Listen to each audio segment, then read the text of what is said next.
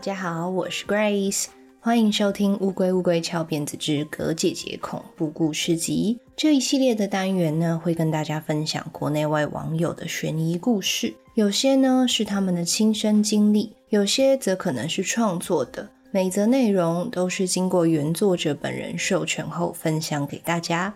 为了让大家能更身临其境，我会把自己当作原 PO，以第一人称的视角来说故事。同时呢，为了让大家更好理解，我会将原文中的名字改成较常见的中文名。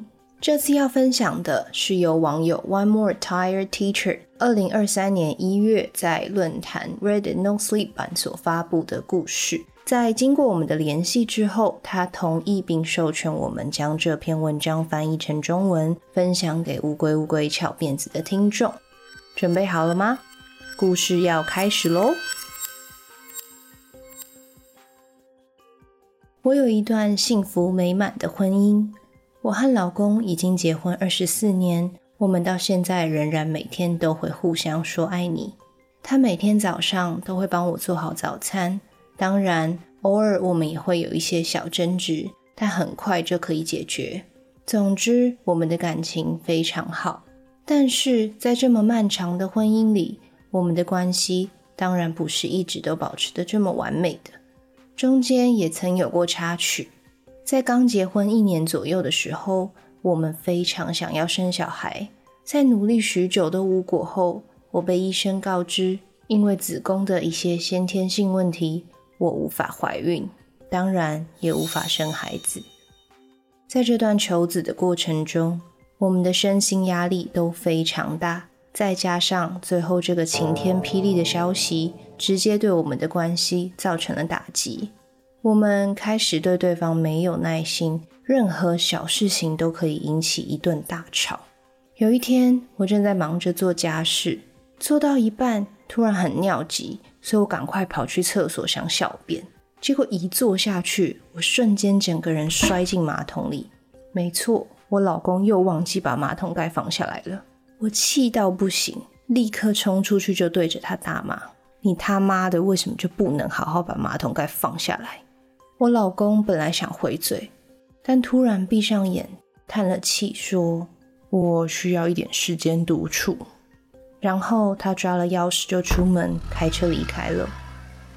那天晚上，我听到一阵门铃声，打开门，竟然是警察。警察告诉我，我老公刚刚发生了车祸，被送进了医院，目前状况很紧急。要我立刻赶到医院，我当下完全无法思考，除了震惊之外，我还因为刚刚和老公发的那顿脾气感到深深的后悔。因为情况太紧急，所以警察直接开着警车把我载到了医院。我当下的状况非常差，导致我接下来的记忆非常片段。我只记得在医院里，我看到我老公全身插着管子，然后医生严肃地对我说。他们不太确定我先生是否有办法活下来。接下来的事情我几乎都记不得了，我想可能是因为创伤或打击所造成的吧。总之，接下来当我有清楚的记忆时，就是我们已经回到家中，而我老公奇迹似的挺了过来，但是坐在轮椅上。经过那一次意外，我们双方都理解到自己有多无法失去对方。我老公告诉我，我想要紧紧抓住剩余的人生，而你就是我人生的所有。从那之后，我们就再也不会因为小问题而争吵，即便偶尔有争执，也能很快就过去。毕竟，只要还拥有对方，没有什么问题是无法解决的。我们就这样一直维持着完美的婚姻状态，直到现在。不过，也因为这段创伤和必须靠轮椅行动的缘故，我老公从那之后就不愿意离开家门了，只肯一直待在家中，由我处理所有的大小事。我们就这样维持了许多年。因为我很能理解，所以在不出门的这一点上，我一直都非常的尊重他。但隔了这么多年，我真的非常非常想再和他一起出门旅行，享受两人的时光。因此，最近我偷偷瞒着他安排了旅行，而且呢，为了让他更舒适，整段旅程我都特意安排了轮椅友善的行程，让他可以感受到现在即便是坐轮椅也能很便利的享受生活。今天我正在房间里准备收拾行李，但到处找不到我印出来的饭店预订单。毕竟我这个人就是这样，做事有点颠三倒四的。正当我在翻箱倒柜的时候，看到了一个我非常非常少用、早就被我遗忘的抽屉。出于好奇，我打开来翻找了一下，然后就找到了一张纸，那张从此改变了我人生的纸。现在我继续收着行李，但其实我不知道自己在干嘛，也不知道我到底要收行李去哪里。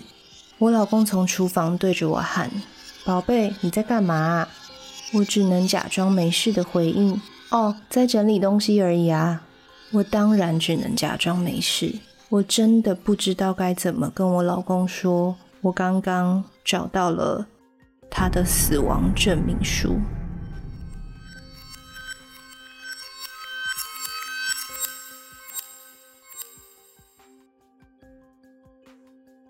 以上就是今天分享给大家的小故事。那根据 Reddit 广大的网友呢，在这篇贴文底下留言，有些网友认为啊，作者的老公其实在当年那场车祸的时候就已经去世了，但作者因为无法接受这样的打击，所以产生了心理疾病，可能有严重的幻觉之类的，所以多年来他就一直想象老公还活着，在家中继续跟他生活。那另外也有网友认为说，作者的老公确实已经在当年车祸后就去世了，但作者并没有疯，而是她老公的灵魂真的留下了，而且跟她生活在一起，所以她老公才会在车祸之后对她说：“我想要紧紧抓住剩余的人生，而你就是我人生的所有。”这其实就是她的老公在说，他不想要离开人世。那我自己呢，是比较喜欢第二种说法啦，因为觉得好像比较浪漫。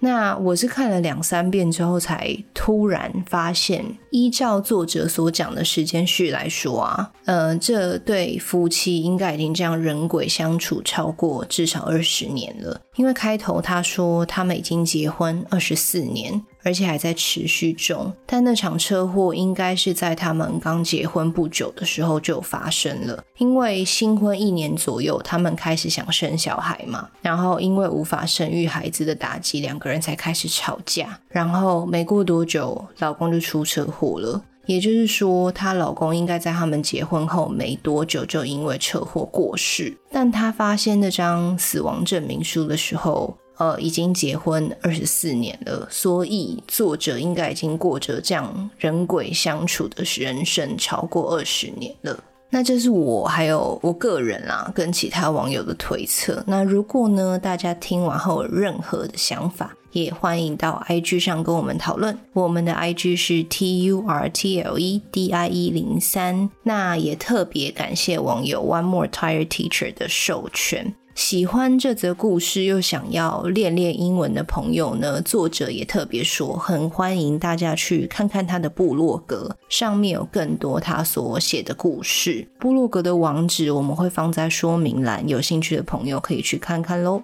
另外呢，我想插播一点工商广告时间。常听我们节目的听众朋友啊，应该都知道，WK Professional 是一个长期赞助我们的品牌。他们主要做沙龙级的头发洗沐用品，包含我们先前推荐过的洗发精、护发素、沐浴乳等等的。除了产品效果很好之外呢，他们家最强的就是调香。每一种产品的香味都有像香水一样的前中后调。每次收到他们的新产品，我个人都会很期待它的香味。最近新出的护发油呢，我也刚试用完，所以想跟大家分享一下我的心得。